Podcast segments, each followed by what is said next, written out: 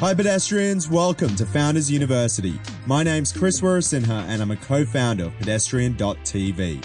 Founders Uni is a geeky, in depth chat with some of our favorite Aussie startup legends. But first, a word from our sponsor. We recently ran some research at Pedestrian and found out that one in three of our readers were actively working on a side hustle. If that's you and your side hustle doesn't have a website, then you really need to jump onto squarespace.com now. Whether it's a creative passion or a way to make a bit of extra coin, make 2018 the year you take it to the next level. And with the offer code PTV, you not only get a beautifully designed website from Squarespace, but you also get 10% off your first purchase. Oscar McMahon is the co-founder of Young Henry's. The beer brand born straight out of Newtown brewed 5 million litres in the past year. Alongside their classic Newtowner Aussie Pale Ale, they've also collaborated with everyone from the Foo Fighters, Dune Rats, and DZ Death Rays to craft their own brews. Young Henry's is growing nationwide and well and truly living up to its own motto to serve the people. Oscar opens up about the hard work that went into the brand from the early days, including a sleep deprivation induced brewing accident that almost had life threatening consequences. Hi, Oscar. Thanks so much for joining us. It's a pleasure, absolute pleasure. I was enjoying a few tinnies of your summer hop ale over the weekend, so I've got to thank you for that. They were delicious. Excellent. Thank you for helping to contribute towards our rent. That's at any time. So I think last time we were in the same room together, it was over a decade ago, and I was filming you on the set of a Lee Jeans shoot. You've got quite an eclectic background for someone who's running such a successful business. Can you talk us through your background? The two main things in my background, I, I think, have been skateboarding and music, really. And I say that because skateboarding and music has sort of defined, you know, a lot of my friendship groups and a lot of, I guess, how I how I identify with myself and I identify with you know, yeah, my my personality, the way I look and dress, and and in in a strange way, I think that music has really influenced my path. So through playing in a band, some people you know, noticed our look on stage, and through that, I actually uh, ended up getting a few like modeling gigs, which is one of the things that you're talking about. Our band actually ended up getting sponsored by Lee Jeans, uh, which was pretty cool. Music was also the reason that I started working in bars because I needed a casual job. We were playing a lot at nights, we were rehearsing at night, so we thought, well, I may as well get a night job so I can have days off to write and stuff like that. And through starting casual bartending, I actually really fell in love with hospitality. Not, I was never a mixologist or any.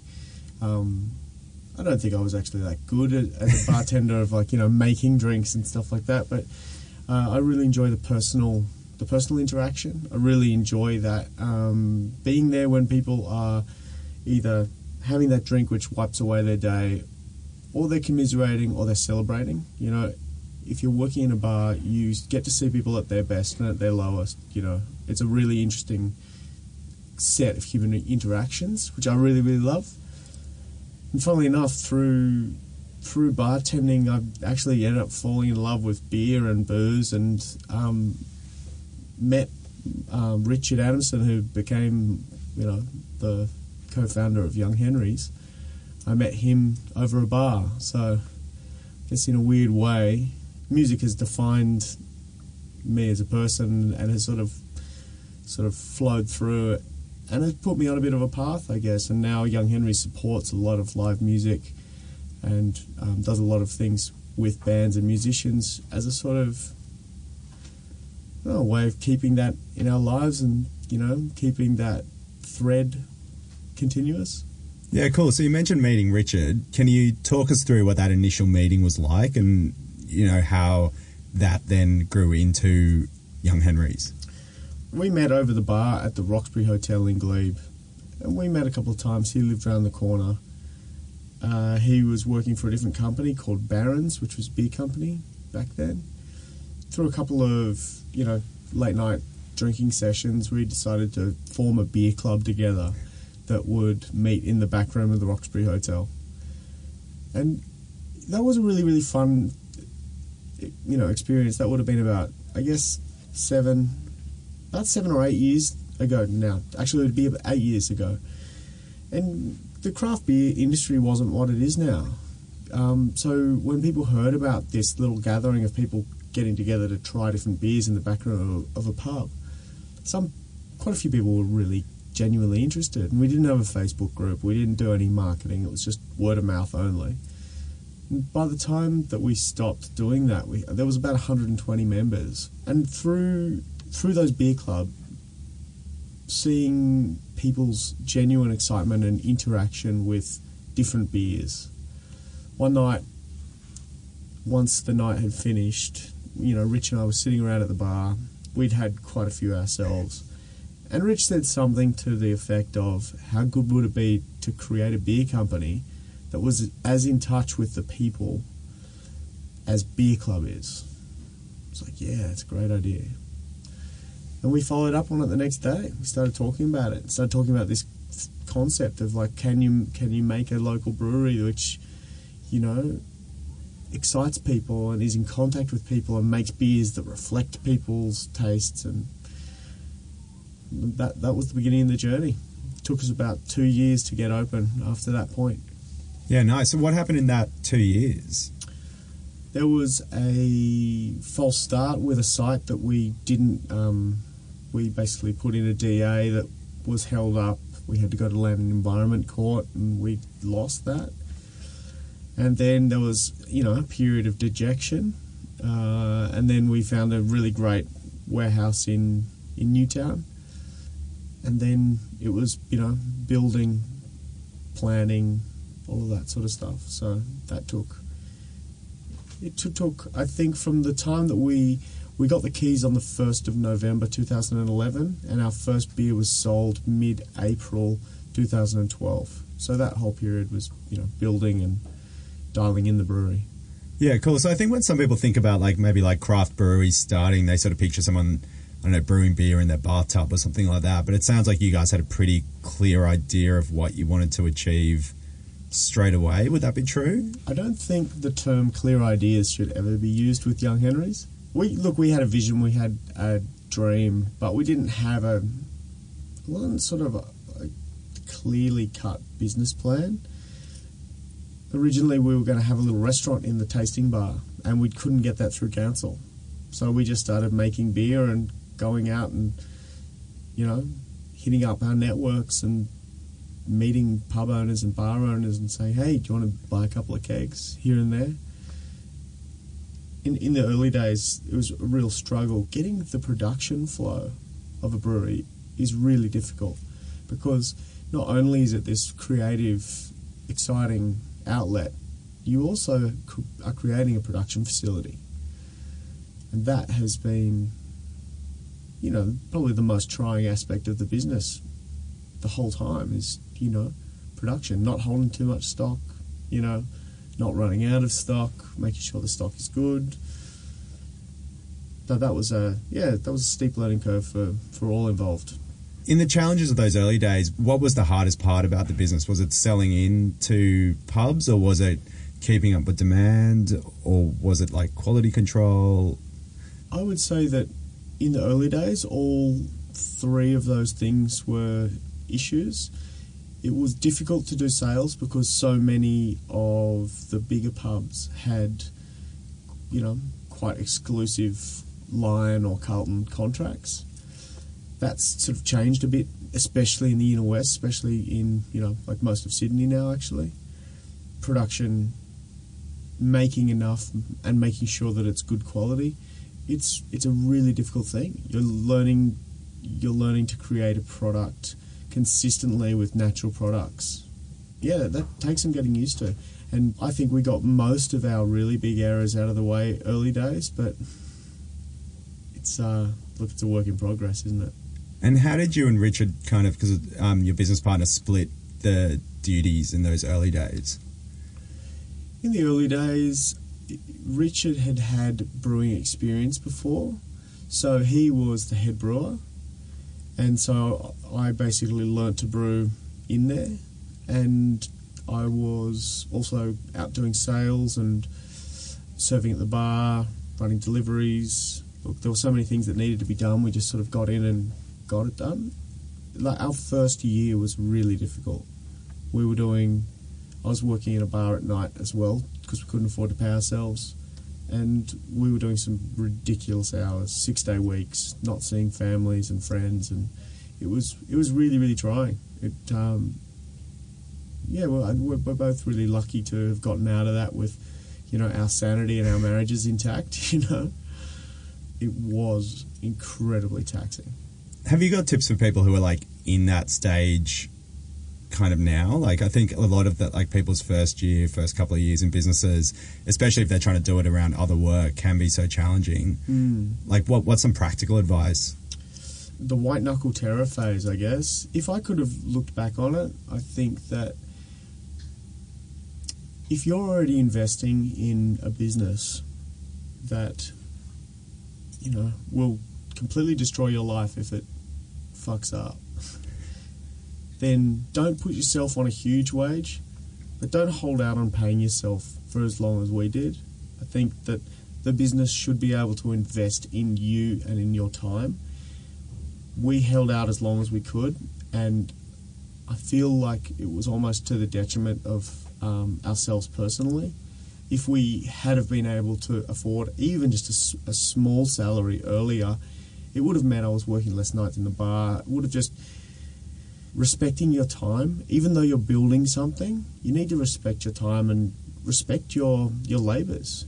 You need you need to show yourself that respect, I think, and also by giving yourself that little bit of, you know, finance, you are respecting your family. You're actually not having to work a second job. You can go and you know defrag when you get home, which is really really important. Because I feel I really feel like for that first year, neither of us took a breath. It's a very very hazy first year. When did you know that it was time to give up the bar job? I think it became a necessity thing. When you're constantly tired and you're not doing a good job of anything, that's when something needs to change. And we, we yeah, we got basically got to that point. We were run ragged, and you know, all of a sudden we were just working during the day, and wow, that was yeah, just working a full time job, and that that felt relaxing. Yeah, nice. Can you, can you remember the most intense moment from that first year? Is there one that stands out? Yeah, there is.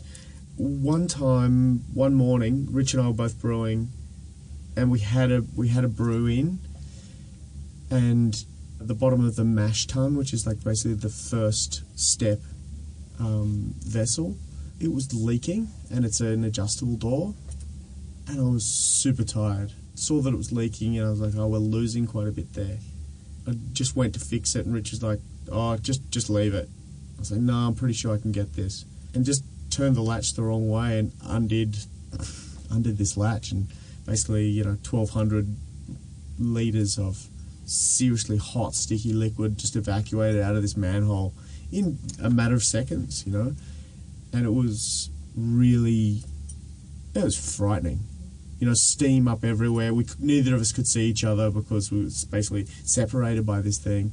I had to climb up the back of the brew house to get away from it because it was hot. You know, it was uh, between sixty and seventy degrees and sticky liquid. You know, so yeah, that was, you know, that was a potentially very dangerous situation just brought on by being overtired and not thinking.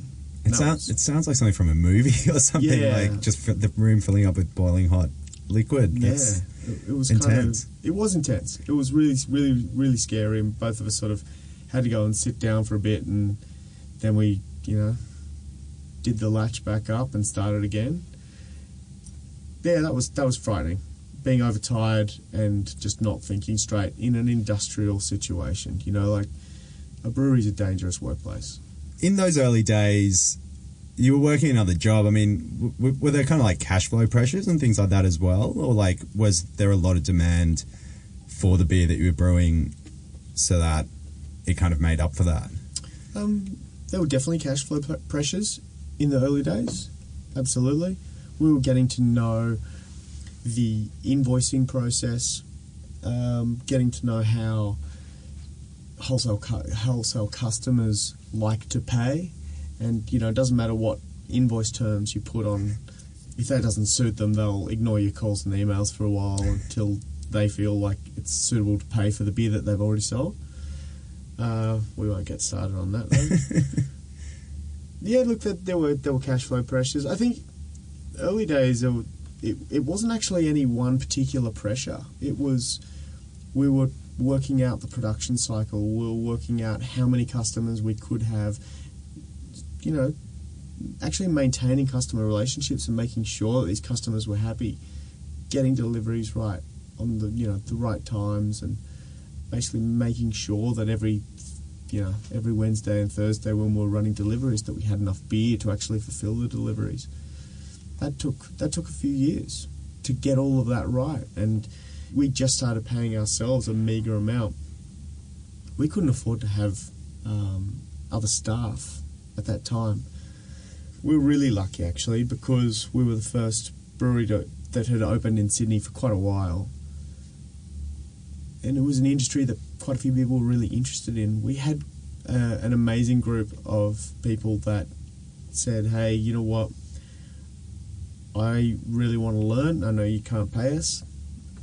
So we actually would have different volunteers that would come in for a day a week, sometimes two days a week, and they would help out. And that was incredibly invaluable to us. And I don't think that you could ever I could ever open another business and expect that again. It was just one of those amazing things where people were just so keen. Like I know you can't pay me, but I want to learn. And so we're like, oh, okay. Well, look, we don't want to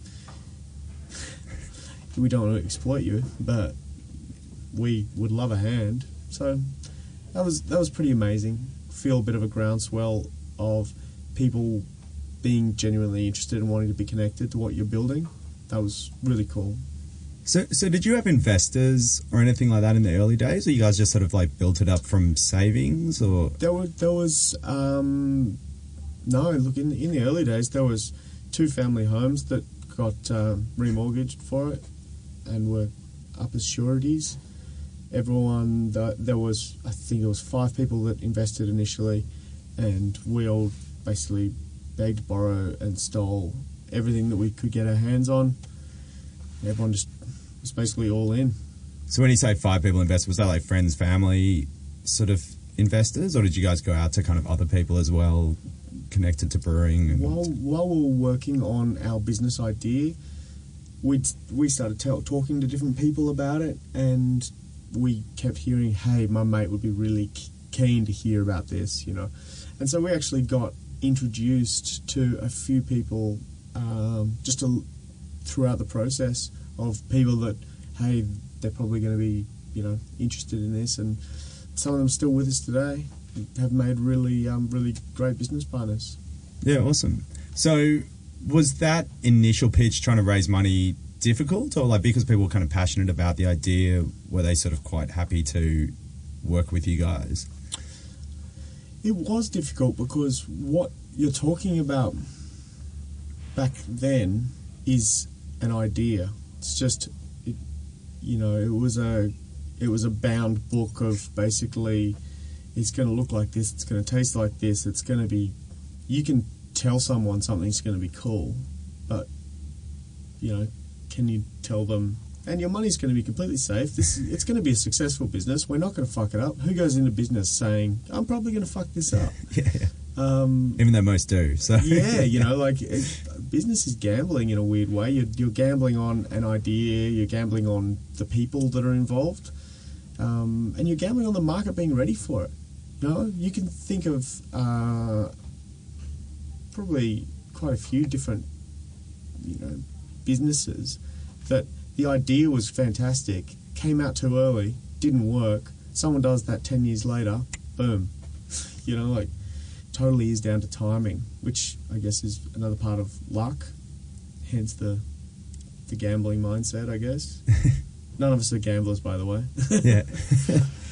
What's the scale of Young Henrys today? Because I mean, it's it seems like at least within a 10 kilometer radius of Newtown, it's a household name and potentially beyond there as well. Like, can you talk us through, like, where the business is at today, like how much beer you're brewing, any other like metrics of success? Yeah, uh, look, we we have um, staff in almost every state now, which is really cool. We have a crew of about sixty. We are for sale in you know a very large amount of the national bottle shops now. We have around five or six hundred tap customers throughout Australia, and last year we sold nearly five million litres of beer. Jeez, wow. So for a nearly six-year-old business, it's been a real dream run. It's one of those big pie in the sky sort of dreamy statements, like how good would it be to create a brewing company that actually gets the community, our community, excited, and it feels really, really good to have done something which has actually resonated with a whole bunch of people. And for some of those people, they see what we've done with Young Henry's as a business, culturally, you know, a business that actually cares about stuff and has fun. Some people really love that. Other people just really like the beer. And either way, that's okay. But to have built a business which has actually resonated and means something to someone, that's a really uh, that's a really incredible feeling. And I, I'm I'm pretty aware that this is probably going to be the one-off, you know, the once in a lifetime sort of business. So that's it's really cool. Like I'm not I'm not overly driven by by money. For me, the most important part of Young Henry's is that I feel proud of it and I feel that we've done something culturally significant, but you know, significant to me. Something that I can be proud of and can stand behind. And I am, you know. We have a sort of like a mission statement, a statement of values that we wrote in the early days of Young Henry's. And I just inducted a new staff member this morning, and I read him that, that same page of our statement of values. And we've added to it as the company's grown and stuff like that. But the ethos remains the same today as it did when we started. You know, we wanted to do cool things with cool people. We wanted to make beer that suited our tastes and not worry about necessarily what the market's doing. Please, please yourself. You know, field of dreams sort of stuff. You know, if you build it, they will come. And that's a really, really good feeling to be able to, you know. And I know, I know that six years is, in the scheme of a bi- of businesses within the world, is nothing. You know, I'm well aware of that. But it is really nice to be able to see that in six years we've progressed, but we haven't changed. Yeah, cool. So were those some of the excerpts from that one pager that you were just talking about then? Yeah, not direct quotes, but that's you know the marbo of it, summing summing certain things up. You know, as a business, we've always tried to make decisions based upon something that we think is right for us and for our business. That's the filter that we use. If someone's throwing a party and they want us to get involved, we ask ourselves, would you go to this? Are you excited by this idea? You know, um, if not, do you like the people? Yeah, you want to do something with them? Okay, cool. How can we make this better? How can we make this more exciting? Just because you could spend countless amounts of you know money doing consumer testing and getting feedback and all of that sort of stuff, basically trying to work out what you think someone else might be thinking, so that you could maybe make a product that you could market towards them. Like that just just seems so false and such a waste of fucking time. You know, like like we can be our own little test group, right? Like I like this. Do you like this? Yes. Cool. All right. Well, surely there's going to be some other people in this 24, 25 million person country that's going to like that, you know? We don't have to pr- please everybody to create a successful business, you know? By applying that filter to you know most of our business decisions, we do things that we can always stand behind. Sometimes they don't work, and that's okay because we did it for the for the right reason. And sometimes they do work because you're just following something which is natural and true. I think one of the things in business, especially in the early years, you need to make decisions based on what you think is cool and what you think is right, because financial return could can sometimes be so far away, you know, that it doesn't even seem like it would be real.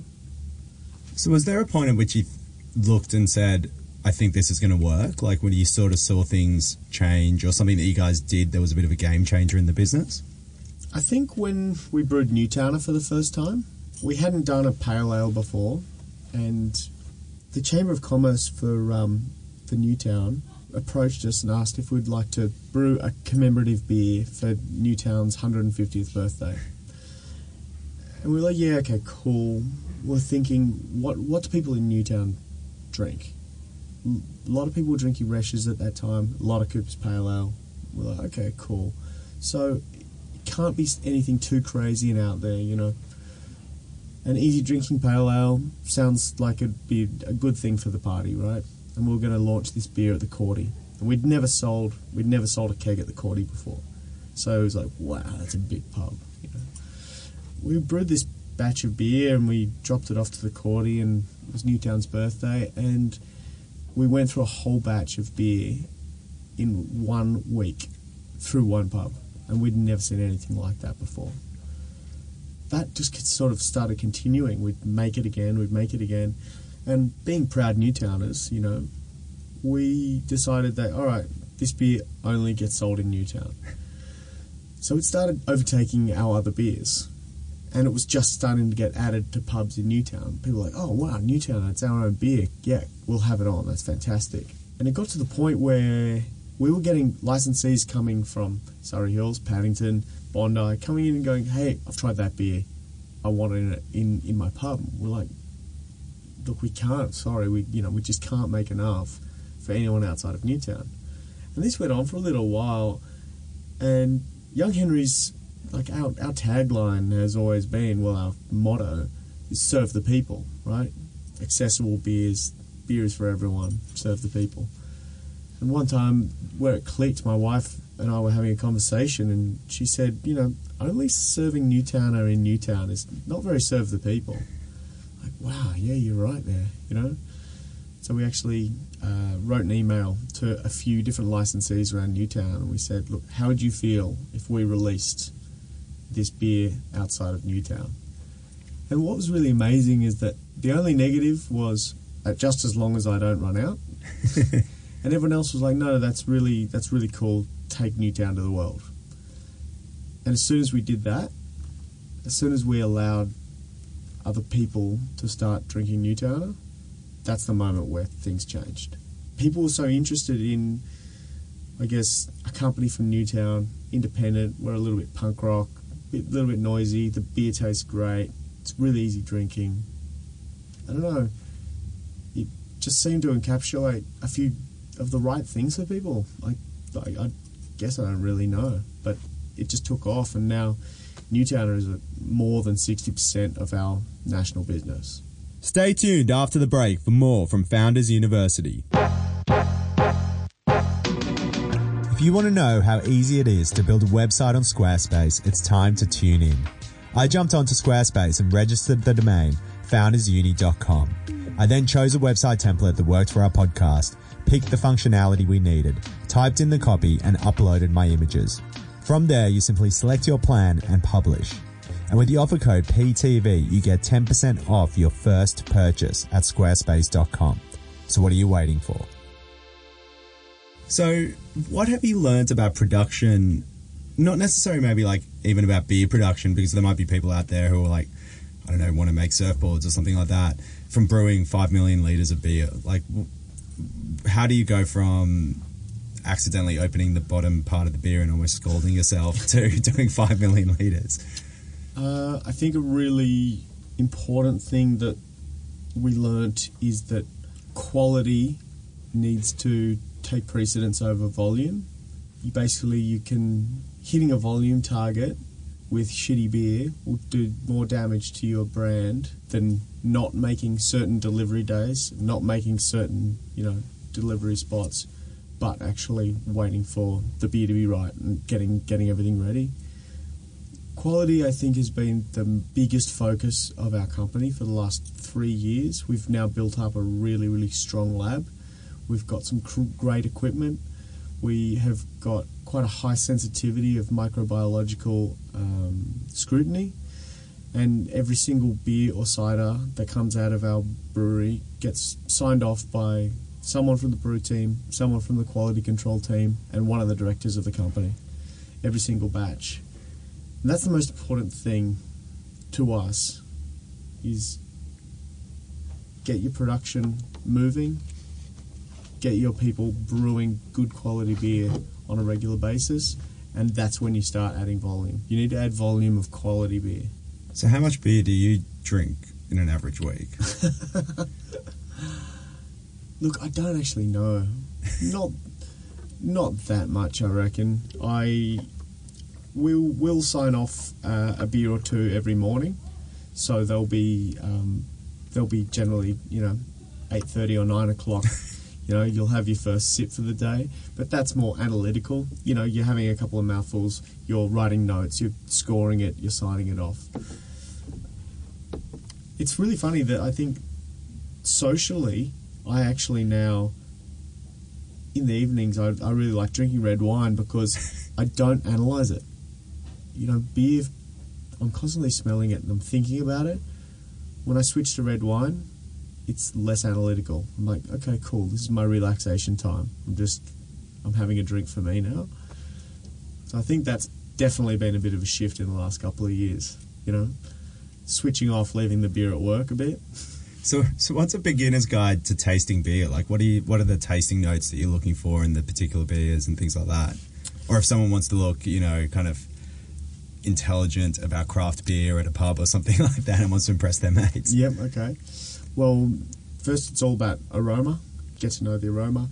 Hops are a they they are a flower, an acidic flower, which they create bitterness. They create um, that fruity or spicy aroma.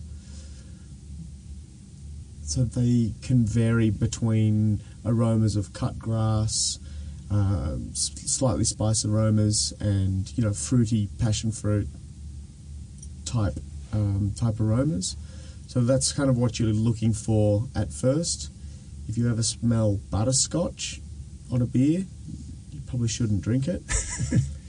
um, and then in when when you put it in your mouth, you want to be tasting bitterness from from hops, and depending on how dark the color of the beer is, you'll be getting if you if you've got a dark beer, you'll be getting roasted, toasted malts, which have basically been kilned. Um, if it's a light, bright beer, it should be you know refreshing, easy drinking, and it should be clean. You shouldn't have any questions.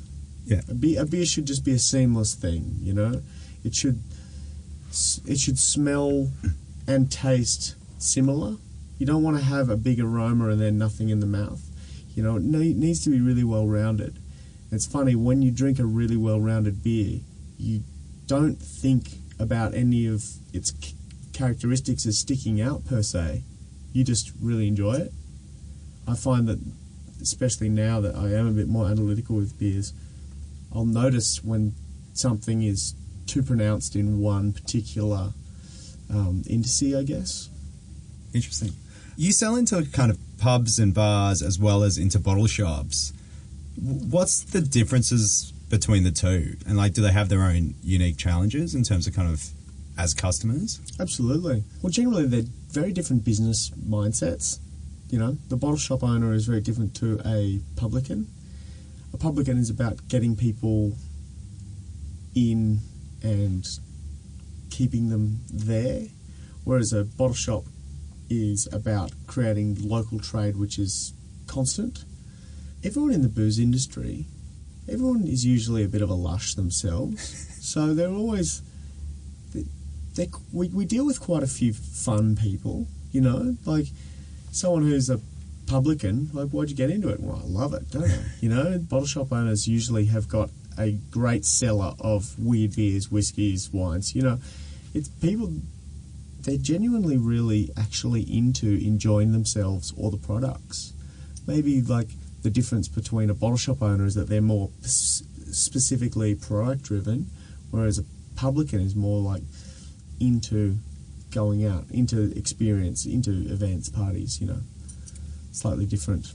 That that would be a slight, you know, generalization. You've recently brewed a beer with the Foo Fighters. Mm. as well as having done beers with the Doonies, DZ Death Rays, Pond, like some amazing talent. How do those collaborations come about? Like specifically with the Foo Fighters most recently, but then also the ones that you've done previously with like homegrown talent. I would actually say that the Foo Fighters one came about because we've done so mu- so many projects with homegrown talent. The beers that we make with, uh, you know, young Australian bands, that's the sort of stuff which I really, I really get excited about. When I was younger and playing in bands, I wished that there were other companies promoting independent bands, promoting independent live music venues and pushing tours and promoting live music as a you know as a focus. You can be apathetic about music venues closing down or you can celebrate the ones that are still open. I choose to celebrate the ones that are still open. And through you know making making beers it's a fun project we get to meet a whole bunch of really rad you know australian musicians and it's it's an easy thing. Hey, do you want to make a beer? Let's let's do something. Let's you're going on tour, cool. We'll have the beer go on tour with you. It's going to be fun. It's about pushing ourselves to be creative and create something fun, but it's also about celebrating things that we believe in outside of you know just beer. Actually, trying to put a spotlight on, say, hey, check these guys out. You know, this this is we, we think these guys are all right. These are fun people and I think through doing all of that stuff, when Foo Fighters were looking for a a beer company to make a beer with, they asked uh, around, and a couple of people just said, "Well, it's got to be Young Henrys." Yeah, yeah. So really, we need to thank the, DZ Death Rays and the Dune Rats and You Am I and Pond, and yeah, we need to thank them all for basically taking a punt on us because it's sort of it's led to this the Foo Fighters thing is it's pretty massive. They're a pretty big band, but I'm really excited just to, you know, get back to supporting and being more a part of the Australian music scene. It's not going to be a change in our mo.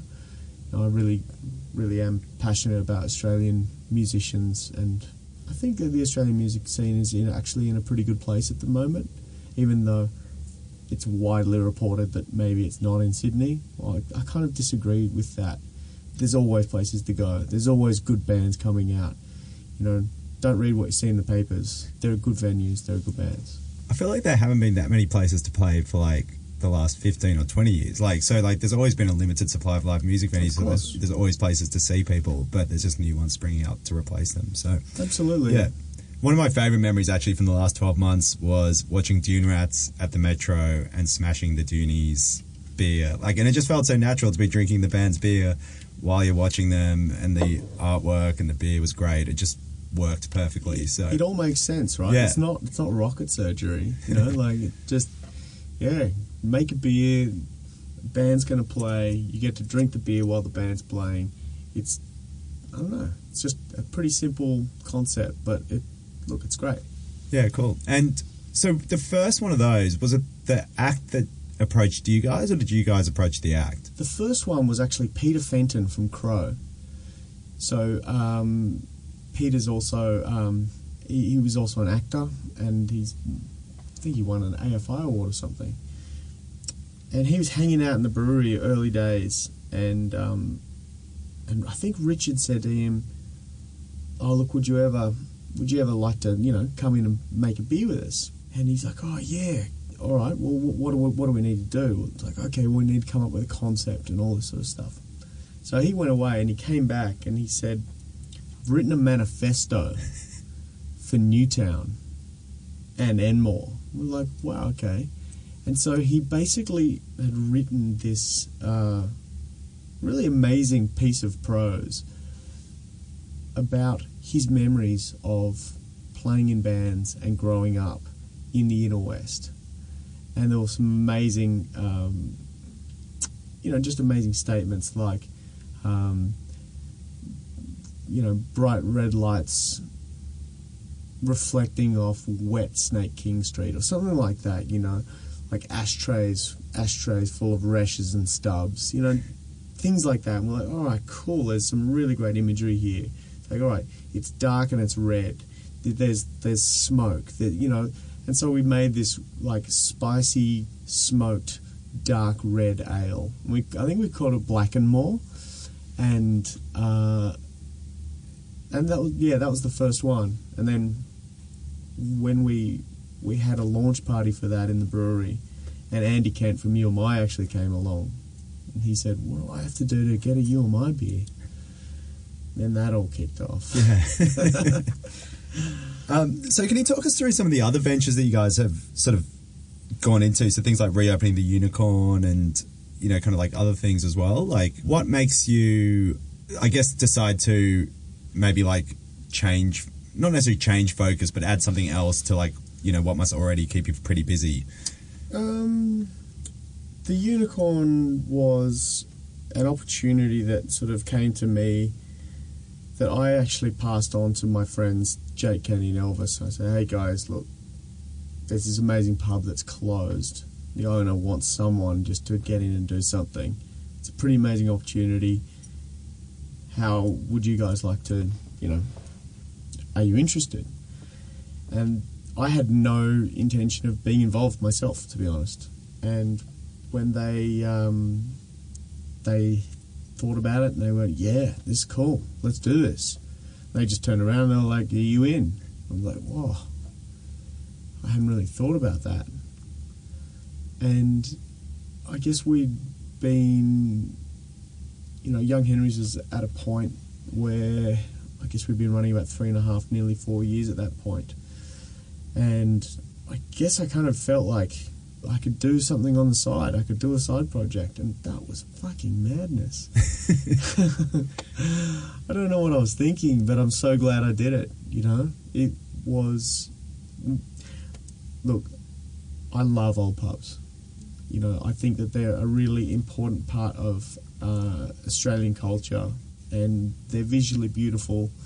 And being able to have the opportunity to create what a pub feels like, looks like, and tastes like with some mates, that was an amazing experience. We got to basically create a our version of an Australian pub, and that was a really incredible experience. I um, that was one of the things I'd always wanted to. I'd always wanted to have, you know, to own a pub one day. So it was, yeah, really, really incredible opportunity, but I grossly underestimated the um, the amount of extra time that having another business would actually, you know, take. Yeah. And I'd just gotten out of that phase of being so crazy time poor, and I kind of dropped myself back into it. but that's okay. We've got a really good team now, and it, they run it really well. And so we uh, we're in and out, but we're not as hands on. I mean, the brand's in such a huge place at the moment. Like, is there anything that actually keeps you up at night? Of course. Yeah, there is. The culture of the business is one of the most important things to me. And that is the culture of not only the internal culture of how our people feel about our business, because that is a, a really, really difficult thing to keep going. You know, we pay people to be there, it's their job. When you wake up in the morning and you don't want to go to to work, our people are the same. Even though brewing is their vocation, they love it, they love the company, and they believe in it. It's still it's still a job. We still need to keep fostering excitement and you know making it a place that people want to come and place where people can feel heard and feel like they're actually doing something. One of the one of the blessings of having a company like Young Henrys is that people buy into it with more than just, yeah, it's my job. It becomes part of how they define themselves. And the difficult thing of that is that they then have a higher expectation of what the business should be and what it could possibly be. And it, it's it can be really hard, you know. We the culture of our business is really, really important because I want all of our people to feel proud of what of where they are and what they're doing in the world. And then also I want the I want the culture of our business to be seen correctly in the eyes of the public as well. and that's a really difficult thing as well, especially now that um, we're a national company. It's a real challenge having a national voice, maintaining your, you know, you got to maintain your Newtown street cred, but you're talking to a national audience, and actually translating that has proven to be, you know, difficult. But we always refer back to our statement of values, and you know, we only allow ourselves to grow as long as we grow within the realm of our values. And that's really important. The Australian beer market is essentially like at the big scale kind of a duopoly, right? Like there's Carlton, there's Lion, and then there's a whole lot of like, you know, I guess like medium size and sort of smaller, and then craft brewers.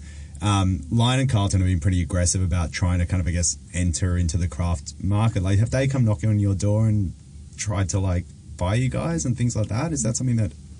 No, look, they haven't. Uh, there has been every single rumour under the sun the last year and a half.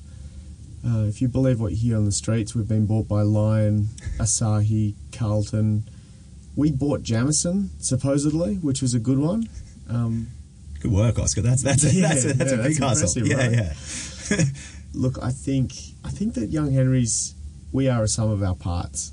You know, we are a bunch of larrikins. We make good beer. We're very passionate, but it's sort of a it's a it's a rowdy workplace. I wonder whether that's attractive to. I don't really think it would be attractive to the bigger guys. You know, like to basically inherit a bunch of misfits. I, I don't think that that would be sort of, you know, their scope. And look, to be perfectly honest, it's not, it's not in really in my head. You know, I, I don't want to sell my job and have to work for someone else. I don't want to have to stop doing what I'm loving and go and find another challenge. Like, this is an incredible challenge. Probably more challenging now than it was to begin with. You know, where as as it grows, the the challenges grow with it. You know, but the quality of life and the the pride that I get to feel walking out of out of Young Henrys every afternoon. You know, that's really really special, and that I, I don't want to sell that. Yeah. The brand's obviously like based in this sort of I guess it's like something you discover and it's a bit underground and it's got this kind of culture about it. How do you grow and scale that? So you've done 5 million liters, you're national. Like have you guys sort of thought thought about how you maintain this kind of cool credibility while becoming like a bigger and bigger sort of player in the scheme of things? we support live music and we support art because we actually like it. You know, we we sponsor different motorcycle events because a bunch of us ride. We actually like it. It's not a thought out marketing plan. What we're doing is genuine interaction with things that people within our company actually are into, actually know about. You know, our we've got a whole bunch of musicians. We've got some. We've got artists. We have got people that ride motorbikes. We've got a couple of guys that play bike polo. You know, we've got a dancer. It. We've got a really amazing mix of different people that have interests outside of work, and we allow our people to actually be involved in, from a young Henrys point of view, with different things that they're actually interested in. You know, we will promote and support their bands. We will promote and support their bike polo tournaments. So by continuing to grow with new people and allowing them to, to do things which they're actually already doing and they're already passionate about, you just basically create new communities for your brand and they're legitimate because it's been brought in by this person that actually loves this thing. And look, that's a really, really slow way of marketing, but it's who cares? It's it's legitimate and it's fun, and it means that a whole bunch of people get to experience our beer through something that they're actually passionate about. And isn't that the best way to ever come to a new product? You know, seeing your favorite band and having a nice beer, or being at, you know, a bike polo match and having a couple of tinnies on the grass. You know what that is is that's actual human reaction, uh, interaction. Sorry. Whereas too much of marketing in the world is I don't know, trying to trick someone into buying something or trying to tell them that they're not good enough without it or that they'd be better off with it. Whatever. I, I think that quite a lot of marketing is quite hollow and bigger beer companies, they're now, you know, doing experiential stuff and look, they've been doing that for a long time, really. Just seems natural to us, so we'll continue doing that because it's working, you know? Where do you get inspiration from? Like from like say the business side of things. Like I know music's a huge part of your life and like the kind of culture around that. But like when you as the business scales up and you're hiring 60 people, do you ever look to like other resources or like books or things like that to kind of learn Yeah. how to do things? Yeah, absolutely. Um, I I've actually started listening to podcasts. I'm enjoying listening to listening to other people talk about their experiences and trying to take little bits and pieces out of that. I quite like uh, listening to this guy at the moment who has quite a like. It's not quite self help. It's not quite Anthony Robbins sort of thing, but it's it's in between uh, Anthony Robbins and sort of like a management learning sort of uh, podcast. I think that's quite. Who, who's that? Oh, what's his name? I can't remember it at the moment. That's all right. But um, I'm really enjoying that because I find that at work we need to keep everyone positive, and sometimes I feel like, well, hang on, who keeps me positive? So I've been you know, listening to this guy, and I've been walking into work in the morning, going, yeah, you know, I can do this. so daggy, that is so daggy. I know. I think I think um, I do. I like going to talks and different things like that whenever I can. I really like going, listening to music, reading, just I don't know, simple human stuff that allows you downtime. I, I don't listen to, I don't answer my phone once I get home as well, which is a really important thing.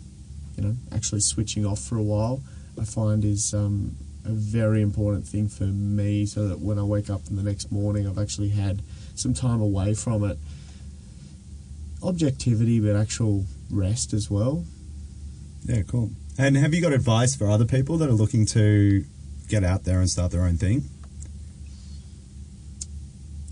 I would say that respect respect your time, both by financially, you know, looking after yourself, but also respecting family time and and finding a cutoff. You need to know where your business begins and ends, and that can be really really difficult. It doesn't get easier.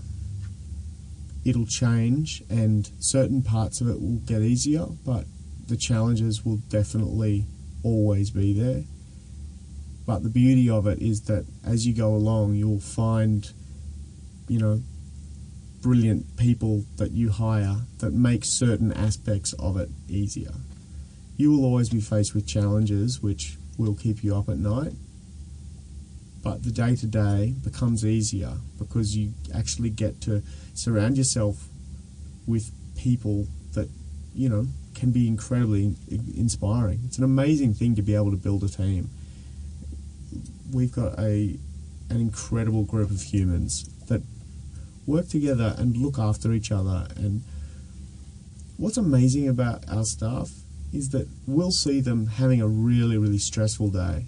And it's not the pressure that we're putting on them that is giving them the stress. It's pressure that they're putting on themselves. There's something that they really need to get done or they want to get done. And they're you know it's a really incredible it's a really incredible thing. You know they're not fearing the whip you know what i mean? They they want to achieve. They want to do this because they believe in it. That's a really incredible thing. All that time spent in bars, all that time spent in, um, you know, the brewery. What What's some tips for people to pour a perfect beer? clean glassware. You can never wash glasses in a like beer glasses in a normal commercial dishwasher if you're in a pub you know that you have to have a proper glass washer. So super clean glass.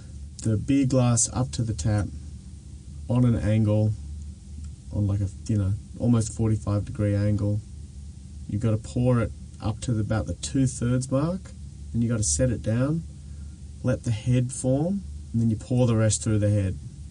I think that's really important. You've got to do that two step pour in a clean glass, and you're golden. Too easy. So, Oscar, if people want to connect with you or Young Henrys, where can they find the info? www.younghenrys.com, facebook.com forward slash Young Henrys, at Young Henrys Instagram. That's um, they're basically our main three communication devices. Too easy. Thank you so much, Oscar. That was an amazing chat. Thanks And, for um, your time, man. I really appreciate it. I'm glad you made it through the scalding hot um, beer residue stuff. yeah, I am too. I reckon if I didn't, at least they would have named a beer after me. Completely. That's it for another episode of Founders University. This episode was brought to you by Squarespace. Hop on to squarespace.com, buy a domain, and set up a website with one of their beautifully designed templates. And don't forget to use the offer code PTV to get 10% off your first purchase. If you liked what you heard, subscribe, rate us five stars, and forward a link to a friend. Stay tuned for another episode of Founders University coming to your headphones and speakers in a fortnight.